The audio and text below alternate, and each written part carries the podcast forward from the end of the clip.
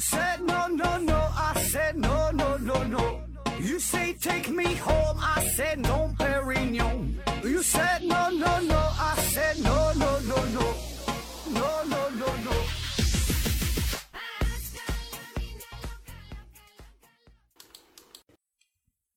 拼命探索，不计后果。欢迎您收听思考盒子。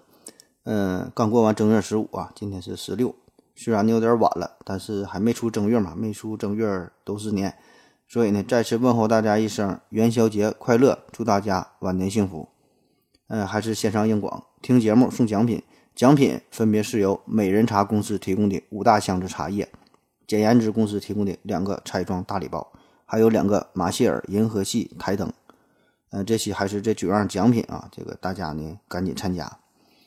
嗯、上期节目啊，正好是情人节嘛，那个咱说了，还有一个特殊的小礼物，是与水晶有关。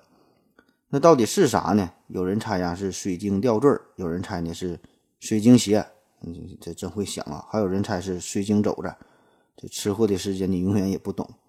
反正呢，你们都没猜对，这个奖品到底是啥？是厨房水晶七件套啊！厨房水晶七件套，虽然虽然呢这这玩意它不是特别的贵重，但是呢这也代表了咱们公司的一片心意啊！情人节送你这个水晶七件套，就是祝福你的伴侣啊可以上得了厅堂，下得了厨房，也祝福你们的爱情像水晶一样的纯洁，像水晶一样的坚固啊！反正你就是很幸运。那好了，嗯，开始今天的节目。继续聊聊这个胜者遗物系列。上期呢，咱们是说了爱因斯坦的大脑，然后我也看到了，有有很多朋友留言啊，这个留言的内容也是脑洞大开，思路清晰啊，一看都是高手。那今天呢，呃，继续这个主题哈、胜者一物。那今天要介绍这人是谁呢？同样也是一位世界级的大神，在科学圈啊，我估计排进前五应该是不成问题。呃，号称是近代力学之父、现代科学之父。科学革命的先驱，近代实验科学的奠基人，反正就是一大堆的这个各种各样的头衔呗。牛顿见了他，我估计啊都得叫一声老师。当然他是见不到这人了，谁呢？这人就是伽利略啊，伽利略。他有什么遗物呢？就是他的手指头，那么更准确的说呢是三根手指头，另外呢还有一段脊柱，嗯，还有一颗牙齿。呃，同样这期题题目叫的也不是很严谨啊，就是笼统的给称作为成为这个伽利略的手指了。那这事儿就有意思了啊！我估计你以前是没听过这段故事。那伽利略这样的大神可以比肩牛顿与爱因斯坦齐名，但是呢，没想到哈，最后死了死了，最后他的手指头还流传下来了。那这是咋回事啊？这个这这剧情也是比较复杂哈，说来话长。从哪说起呢？咱还是挑重点。呃，关于什么自由落体啊，什么天体运行啊，什么钟摆原理啊这类涉及到科学知识、涉及到专业的地方，咱就是略过哈，就不详细说。咱还是以讲故事为主。这事儿啊，这个从一五六四年哈，得从这时候说起。一五六四年是伽利略出生在意大利比萨一个没落的贵族家庭，他爸呢是一个很不成功的音乐家，当时选秀没选上。然后呢，他爸呢，他还精通希腊文，还和这个呃拉丁文，对数学呢也是很有造诣。所以呢，这伽利略就是从小受到了很好的家庭教育。在他十二岁的时候呢，全家呢就搬到了佛罗伦萨。这伽利略呢就开始进入到修道院，开始学习，接受古典的教育。因为那个时候这个大学呀，主要呢都是由呃修道院所掌管的。呃，学习的内容也是包罗万象啊，并没有像现在哈这个特别细致的这种这种详细的分科。那在他十七岁的时候，他就顺利的考入到了比萨大学，开始学医。这比萨大学这也是意大利非常古老的一个一个大学了，就呃底蕴很深厚。然后呢，学校的图书馆藏书啊也很多。当时这个伽利略呢，对于学医啊没有什么兴趣啊，反倒是对于物理啊、对于数学、对这些东西很着迷。所以在这个大学期间，他就是图书馆里边就是一顿看书呗，除了与医学有关的书，他啥都看。但是因为实在家里太穷了，就没落了嘛。那么就是最后就没毕业，就提前就退学了，就上不起学，没有钱，就只能靠着这个自学了。大师毕竟是大师哈，自学也能成才。那最后的结果呢，就是他成为了比萨大学的数学教授。你看，这就是一个呃屌丝逆袭的这么一个过程吧。但是呢，好景不长，在两年之后呢，伽利略就整出了一个比萨斜塔实验，这个咱都学过，就是呃扔铁球那个事儿啊，两个铁球同时落地。那么这个事儿呢，也是触怒了教会哈，教会很不开心。那按理说你扔两个铁球也没砸到人，这跟教会他他没啥关系，为啥他管这事儿啊？因为呢，这个实验就是直接否定了大神亚里士多德。就当时啊，整个教会，包括还有这个大学，这些材料，他们的这个思想啊，这些都是亚里士多德学派的学者所写的。这些教义，这些教义当中，就都是充斥着神学和形而上学的教条的思想。所以，你这个伽利略做这个实验，你表面上是怼了亚里士多德的学说，实际上这两个铁球就相当于直接砸在砸在了教会的头上。所以呢，这个伽利略马上呢就失去了这份大学教授的工作。从此呢，也是开始和教会就结下了梁子。那当然了，至于这个比萨斜塔扔球的这个实验到底做没做，现在也是存在着争议哈。很多人说这是个假的，就是杜杜撰出来的故事，就是跟那个呃苹果砸牛顿那个事儿一样哈，就是一个科学小故事。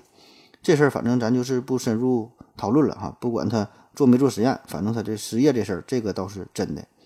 所以在一九一五一五九二年，伽利略呢就离开了佛罗伦萨，到了威尼斯的帕多瓦大学开始任教。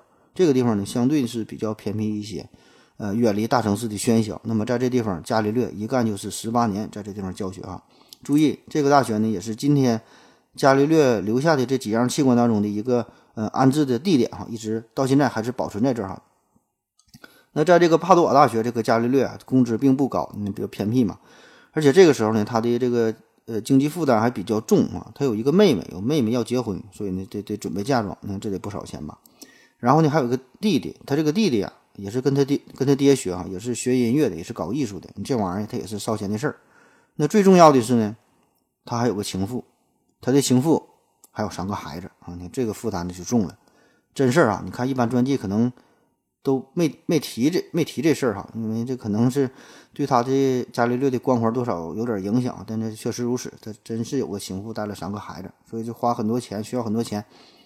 那么伽利略呢，当时就在家中还整了个钟点房，因为离这个大学还比较近嘛，就还能收入还算凑合。那顺便呢，他还卖点科学仪器，反正就是想方设法就是生活呗，过日子呗哈，养家糊口。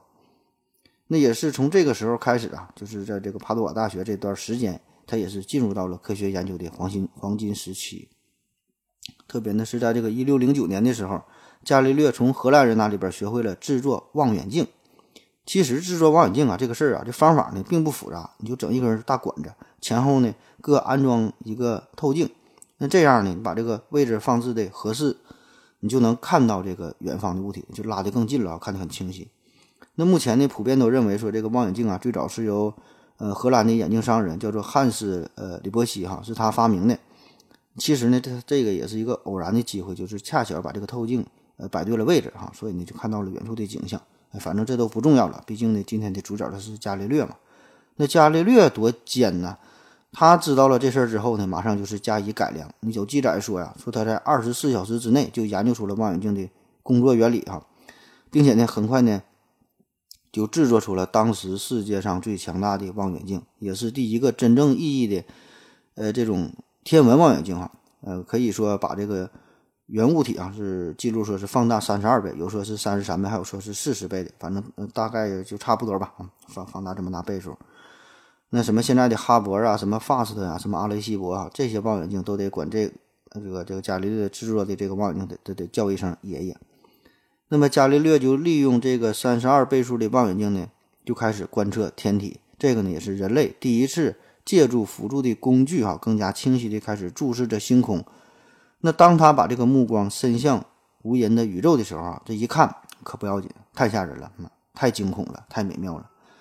就这些东西与原来人们想象的是完全不一样。这个月球的表面啊，也不像亚里士多德所说的那样平滑。你看，这不是又跟亚里士多德对着干了？而是这个凹凸不平的啊，它是这样的。然后呢，伽利略还发现了木星的四颗卫星，发现了土星的光环啊，还有太阳黑子啊，太阳的自转呐，金星、水星的盈亏的现象啊，月球转动的一些一些规律啊，反正老多老多事儿了。就这些东西，这些内容和原来人们所理解的哎都不一样，不管是神话中的这种描述啊，还是宗教中的这种描述啊，都不一样，我们不一样。而最重要的呢，就是他也发现了这个银河呀，这银河系是由无数的恒星所组成的。这个也是人类真正的用肉眼哎看到了更多的可能性，也看到了我们自身的渺小，也就意识到了这个地球啊，并不是各个旋转天体的这个这个中心。这个地球呢，也只是一颗普通的行星而已，它呢也是绕着这个太阳在旋转的。那第二年呢，伽利略就把这些研究成果呢就发表出来了，写成了一本书，名字呢叫做《星际使者》，你可以看一下，叫《星际使者》。那为了便于大家理解，当时他写这本书的时候呢，也是写的非常的通俗易懂。当时呢，这本书呢是在威尼斯出版的，很快呢就是轰动了整个欧洲。那虽然不像几何原本啊，像这个自然哲学的数学原理啊，不像这些书这么有名，但是对于这本书有一个呃很客观、很有高度的评价，说这个哥伦布发现了新大陆，而伽利略发现了新宇宙。那也正是因为这本书，伽利略呢开始成为真正的科学红人，也是受到了宫廷的重视，马上呢把他就聘请为宫廷哲学家、宫廷首席数学家啊，这个档次就上来了。那从此，这个伽利略呢又又回到了佛罗伦萨，呃，然后因为这个经济上呢也不是不成问题了，就可以更加安心的进行科学研究。可是这个事儿啊，马上呢就发生了反转，叫人红是非多嘛。你一出名，自然就是受到了更多的关注。那特别是伽利略，他研究的这个内容主要就是天文学方面的，而且他还有个大望远镜，待着没事就往天上看，所以越来越多的证据哈就表明这个。他就发现了这个哥白尼他的这个日心说这个观点是正确的，而这个托勒密的地心说这个呢是站不住脚的。那也没看着这个天天看这个呃地球外边哈，伽利略也没看着呃地球周围有一圈什么洁白的天使啊，在在这围绕着。所以呢，伽利略的他的这些发现啊，很快也就是受到了教会的注意。你本来就是教会以为啊，教会想的挺好的。以为这个伽利略呢，他是这个认错了、悔改了哈。这么一个优秀的、虔诚的这个教徒，你用这个科学的手段来支持教会啊，你帮咱们做研究，来印证上帝的存在。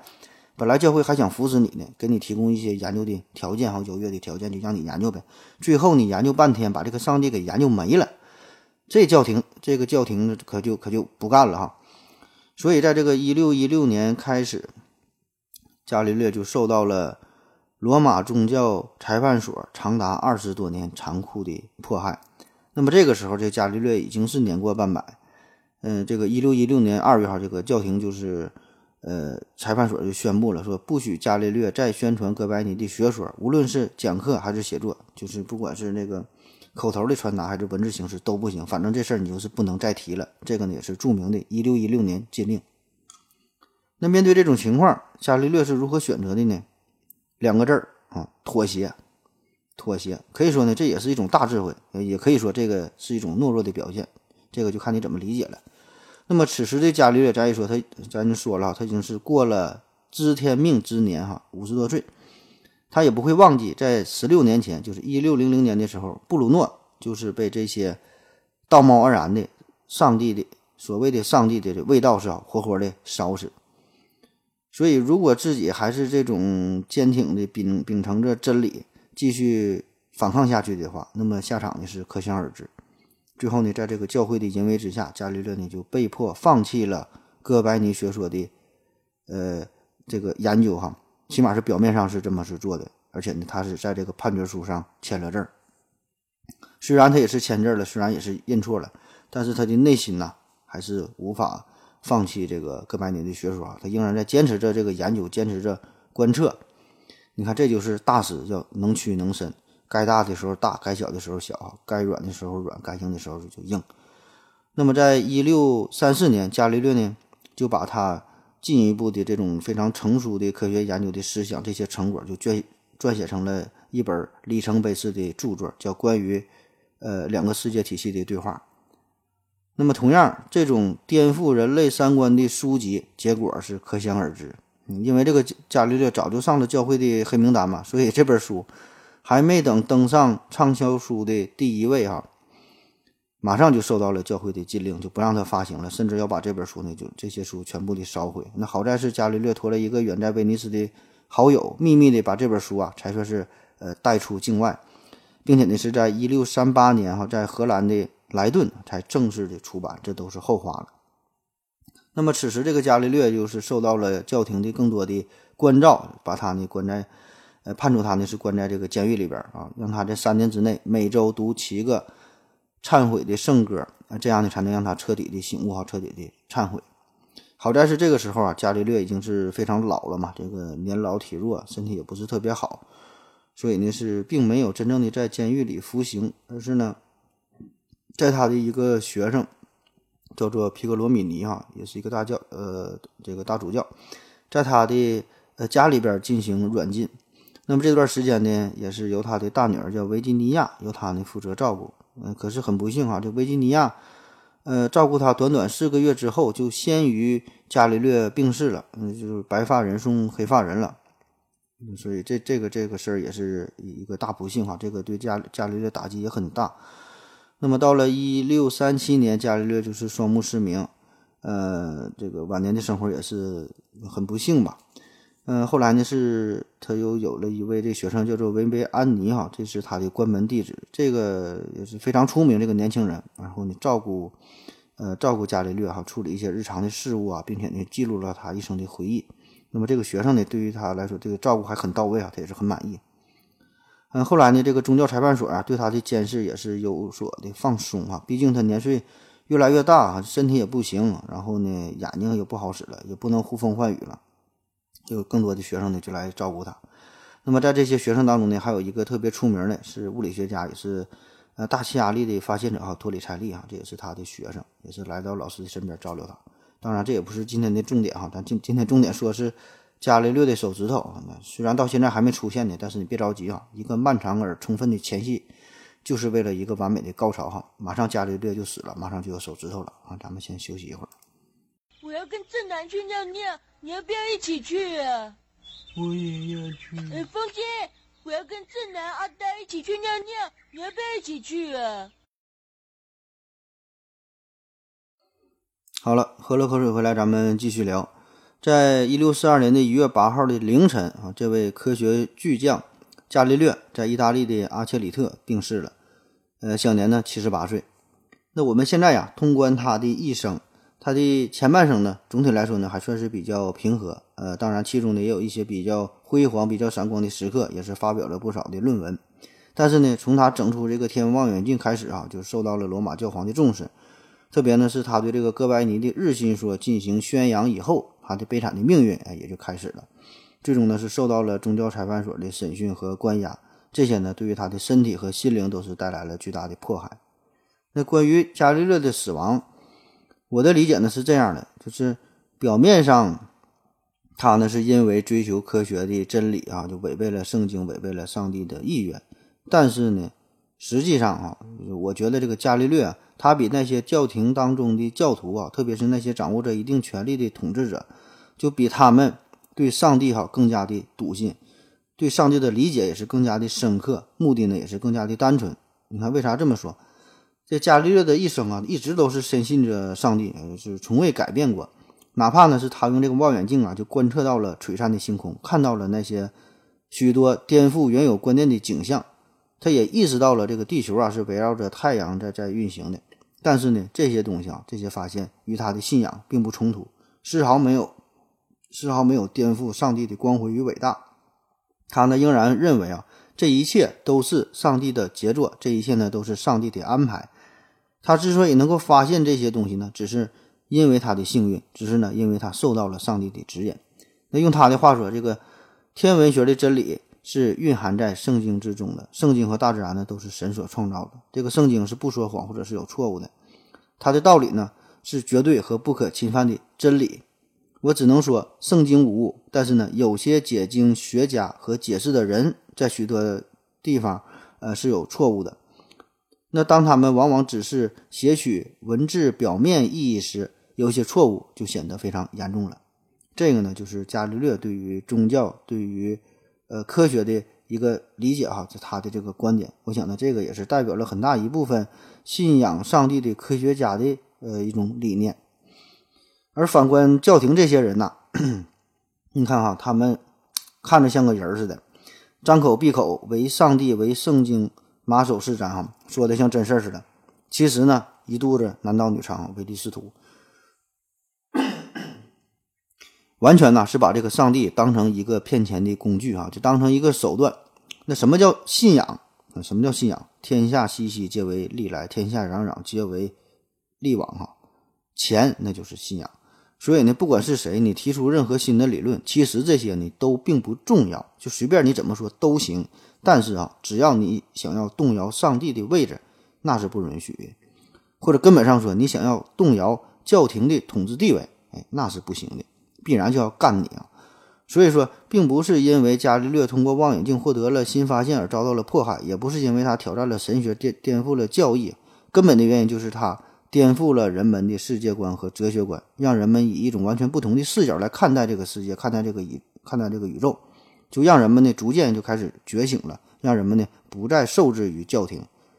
那么这些事儿哈，这是教廷所无法忍受的。也就是说，受到这个伽利略观点的影响，人们仍然是相信上帝的，而且呢，可能会相信的更加的真切、更加的彻底、更加的虔诚。但是，他就不相信教会了，所以这自然的这个教会呢，那就不干了，哈，就得整你了。那我们也可以回顾一下当时这个大的背景哈，就伽利伽利略出生的这个时候，他的一生基本呢，你看这个是十五世纪、十六世纪的欧洲，这个时候呢，正是封建。呃，封建社会啊，向这个资本主义社会转型的这个关键时期，之前呢是这个漫长的中世纪哈，呃，长达是两千年，一直呢都是神权宗教占据着主导的地位，而此时呢，经济上、思想上都是逐渐的成熟起来了，所以呢，整个社会啊就是酝酿着一场全方位的大革命。那么在这种大环境之下，就为了巩固封建的统治秩序，为了保持神权的统治这种这种地位。神学自然就要迫迫害这个科学哈，就要打压理性，不能让真理释放出来。所以你看，早在一三二七年，意大利天文学家叫做柴克达斯达斯科里啊，他呢就是被宗教活活的，就是就给烧死了。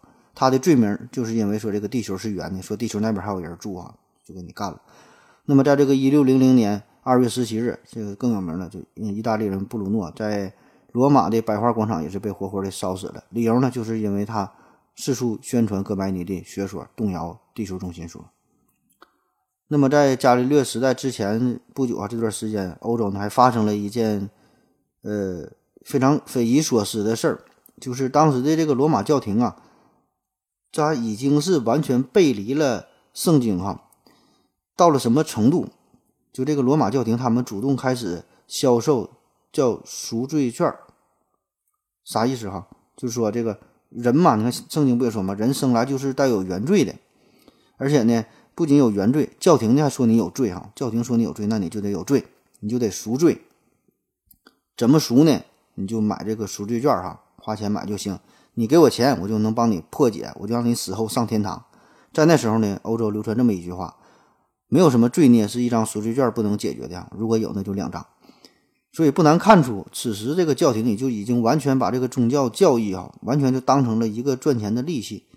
那么此后，在这个十六世纪初，马丁路德和这个加尔文呢，就发起了反对罗马宗教的呃一种改革。那么罗马教廷呢，那也不可能让你得逞啊，所以取而代之的就是更加严厉的政策来维护自己的地位。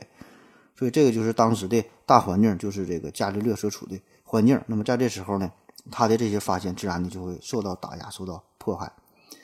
那么当时这个教廷啊，他们甚至形成了这么一个政策，一个要求，就是所有的神职人员都必须按照罗马教廷的要求来解释圣经，不可以自己随便的解释，并且除了教会的神职人员以外啊，就其他的普通的信徒，你等级不够的话，绝对不允许拥有圣经。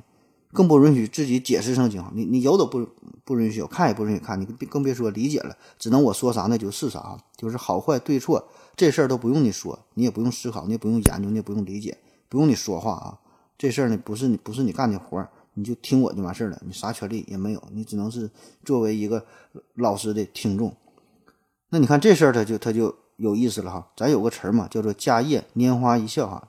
咱有这么一个，呃，佛教中有有这么个故事，也是有这么成语哈，“拈花一笑”。这事儿吧，估计咱都听过，大概的意思就是说，这个佛祖手里下边人呢都不知道这是什么意思，都挺认真的在思考，都想参悟禅机哈。这个花到底是啥意思，代表啥呢？就使劲理解呗。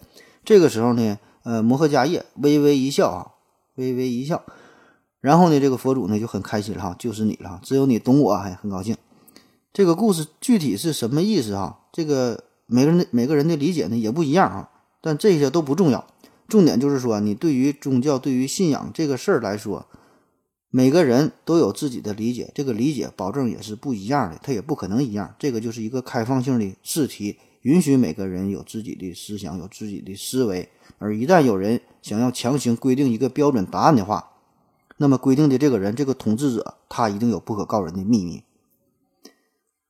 所以哈，你如果你听懂了这些话哈，你也就会明白了，这一切的斗争啊，根本就不是宗教与科学的斗争，更深刻的呢，这是一场政治的斗争，就是人们在觉醒，在试图反抗宗教统治阶级，在努力维护自己的地位啊，不让你觉醒，不让你反抗。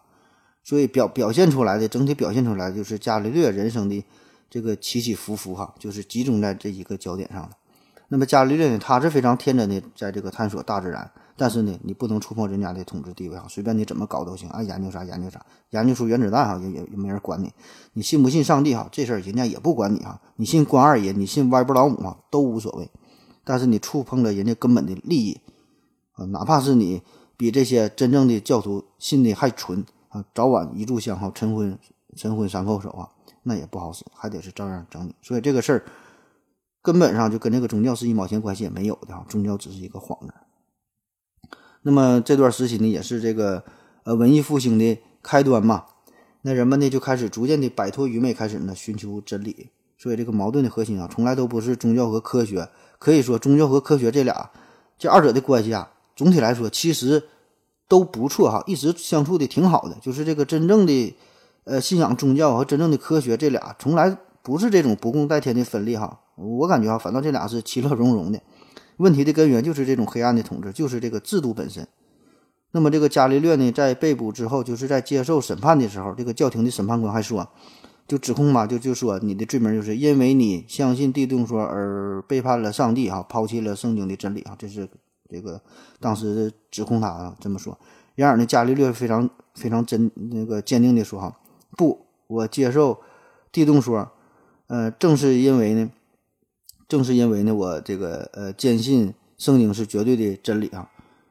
这个呢，就是为啥我着重讲讲这个事儿呢？我讲这也是我呃应该澄清的一个地方，就是这个科学也不想跟谁为敌，不想跟谁斗；这个宗教呢，也不想跟谁为敌，也不想跟谁斗哈，不想跟谁对立起来。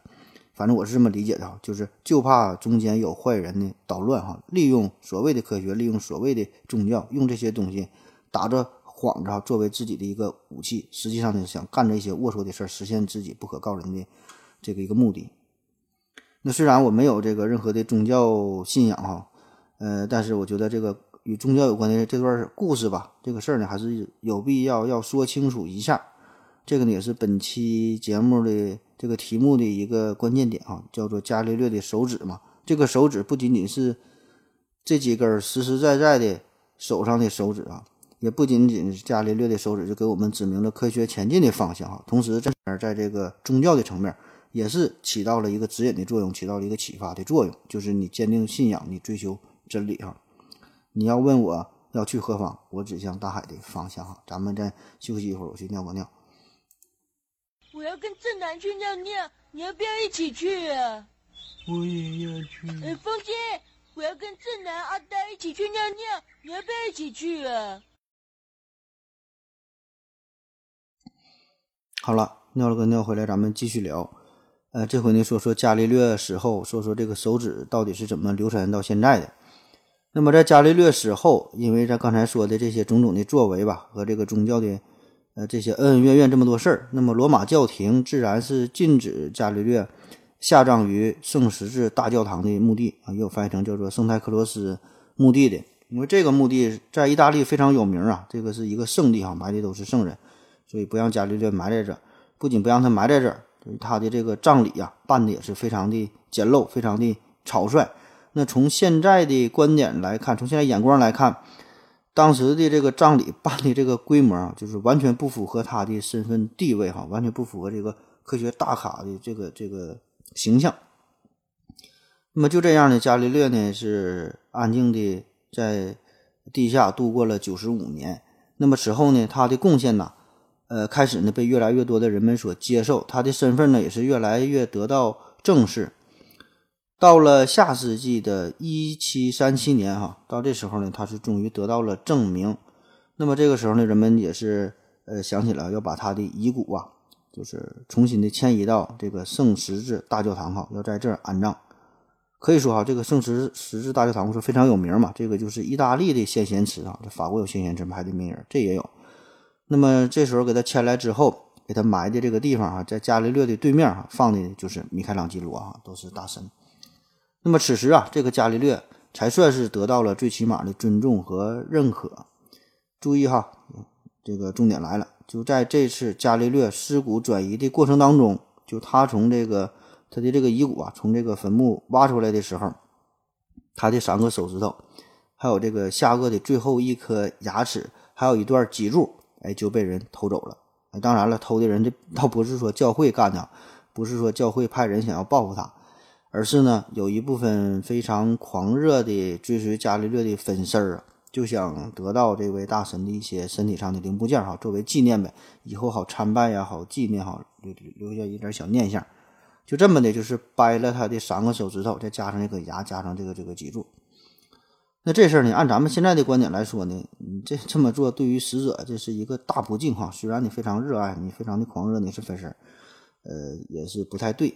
但是没办法，这个粉丝的热情你永远也是难以预料的。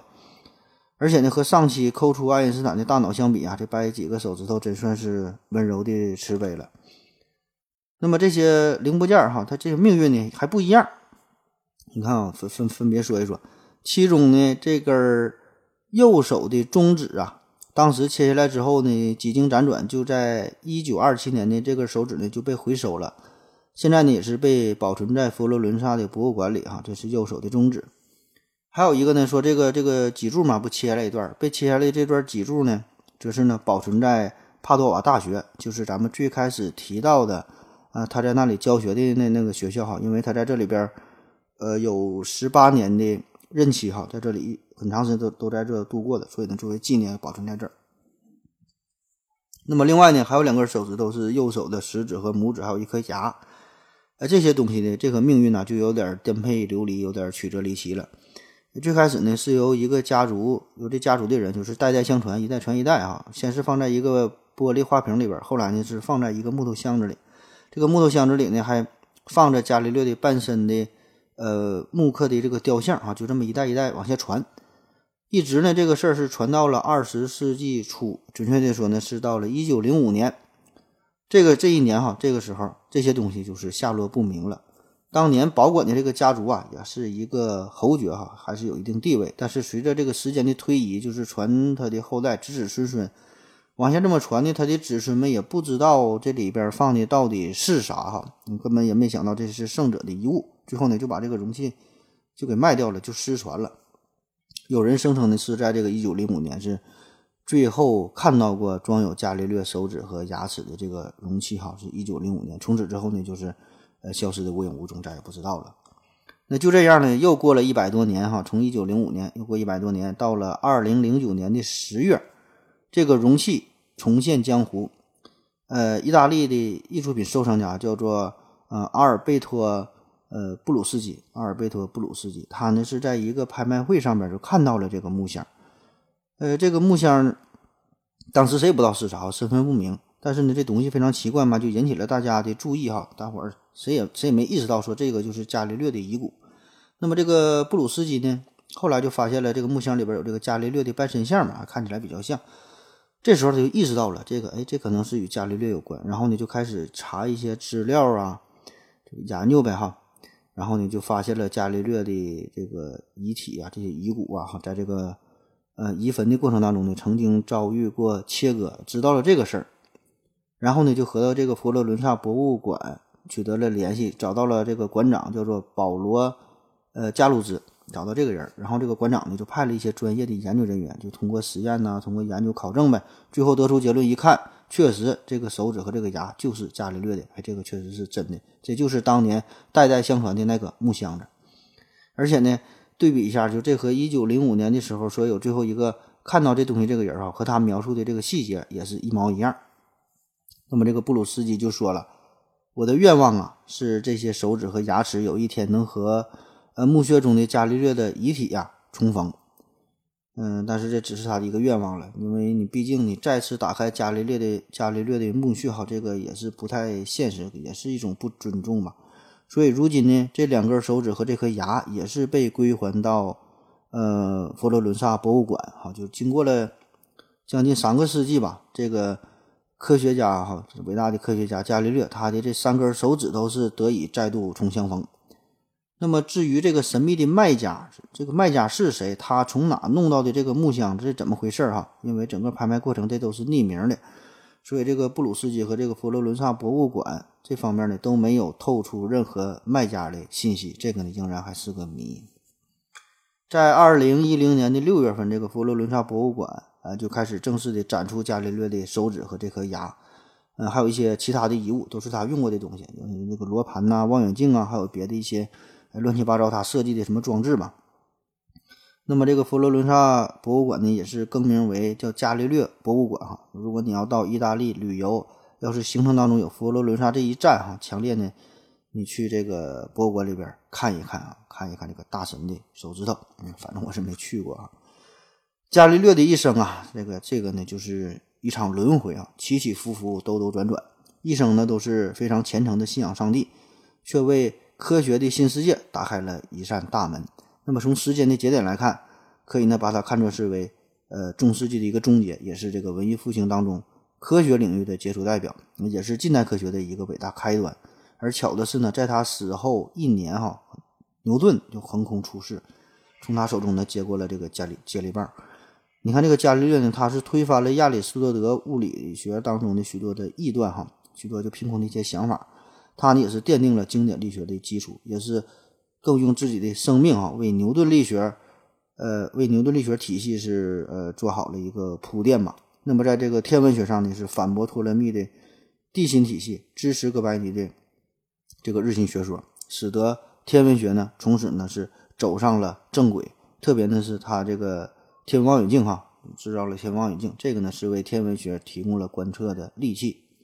另外呢，它还有这个系统实验、科学观察啊，这些呢也是推翻了原来纯属这个思辨传统的自然观，就是开创了以实验事实为根据，并且呢具有严密逻辑体系的近代科学。那么他生命的晚年呢，是与教廷啊开始抗争，也成为了科学发展的一个缩影。就是很多时候。你想研究，你想进步，这种阻力呢，并不是来源于问题本身，就是阻碍你前进的，并不是前方的高山峻岭哈，一路的荆棘，很可能呢，只是鞋里的一粒沙。就总有一些呢，你意想不到的东西呢，需要你去破解。而最后呢，这个颇有戏剧性的一幕，就是他阴差阳错的留下了自己的手指头哈，这个似乎呢，又是一个隐喻。就是他指引着全人类前进的方向，指引了科学的方向。当然，科学这条路并不好走哈，一路荆棘，一路坎坷。但呢，这个呢，正是科学的日常。我们现在有爱因斯坦的大脑，嗯，可以输出源源不断的动力啊。现在呢，还有这个伽利略的手指头为我们指引前进的方向哈，还怕什么？干就完了。好了，今天的故事啊，基本呢就是这样了。题目呢叫做伽利略的手指，其实呢和伽利略的手指这个关系，并不是特别的大啊。他这个故事，简单来说三两分钟就能说完，嗯，纯纯是靠着我的意志品质和瞪眼说瞎话的这个才能，才把这期节目呢硬撑下来，硬说了半个多小时啊。嗯，哪怕是背负上很水的骂名啊，也不能让人说太短了。那么这期节目呢，和上期节目来比呢，也是有着明显的区别哈，大伙也能听得出来。上期节目呢是纯纯的一个科学故事，这期呢科学故事呢很短哈，嗯嗯，加了一些别的乱七八糟的东西，但是我个人感觉吧，还是很有启示的。而且伽利略的手指啊，这个名儿，这个本来这就是一个很富有启发性的名字。之前呢，我不做过一期，呃，做过一阵儿这个活动嘛，就抽奖送书。那一阵儿和京东书城合作，然后那个东镇就在这个美国明尼苏达不出现了一些小的状况嘛，合作就终止了。那么在这段送书期间呢，其中送过一本书，就就叫做《伽利略的手指》啊，书名就叫做《伽利略的手指》。嗯，有很幸运的几位朋友，少数的朋友中奖了，没中奖的朋友可以看一看这本书用的这个名啊，《伽利略的手指》也是一个比喻。这本书挺厚，它也不是讲伽利略的手指怎么被割下来、怎么拍卖的啊，也是借用这个名字，就把它呢，呃，比喻成科学吧，就实际上讲的是科学的几大方面的。这个发展进步哈，包括物理、生物、化学，而且还还还有还有数学方面的。那么主要就从这几大的方面就说的科学一点点怎么成长、怎么壮大哈，指点人们走出愚昧，开始呃揭示这个宇宙啊，揭示整个世界啊，揭示我们自身的一些秘密啊，就是这本书，所以也是强烈大家强烈强烈的。推荐大家那个看一看，嗯，挺好，书挺厚，挺晦涩，不太容易看懂。但是我觉得只要你坚持看，呃，一定会有不少的收获啊。起码这个催眠效果不错。呃，我把这个题目给你念一下吧，就是这个书的题目，一共有十章啊，看看你能不能有感兴趣的地方。十章哈，第一章是进化复杂性的萌芽，第二章 DNA 生物学的理化性，第三章能量，呃，剂量的普遍化，第四章熵。呃，变化发生的源泉。第五章原子物质的产生。第六章对称美的量化。第七章量子认知的简化。第八章宇宙真实的纵览。第九章时空互作用的舞台。第十章数学呃理性的局限。这个书涉猎的范围呃非常非常的广泛哈。如果你能把这本书全看透了，全看懂了以后，你就再也不用听思考盒子了哈。最后呢，用盛放着伽利略手指的这个容器上边的一段话。结束今天的内容。你看这上面这么说的：说呀，不要小看这根手指，伽利略正是靠它才度量了苍穹的路径，并且揭示了地上凡夫俗子们见过的宇宙盛景。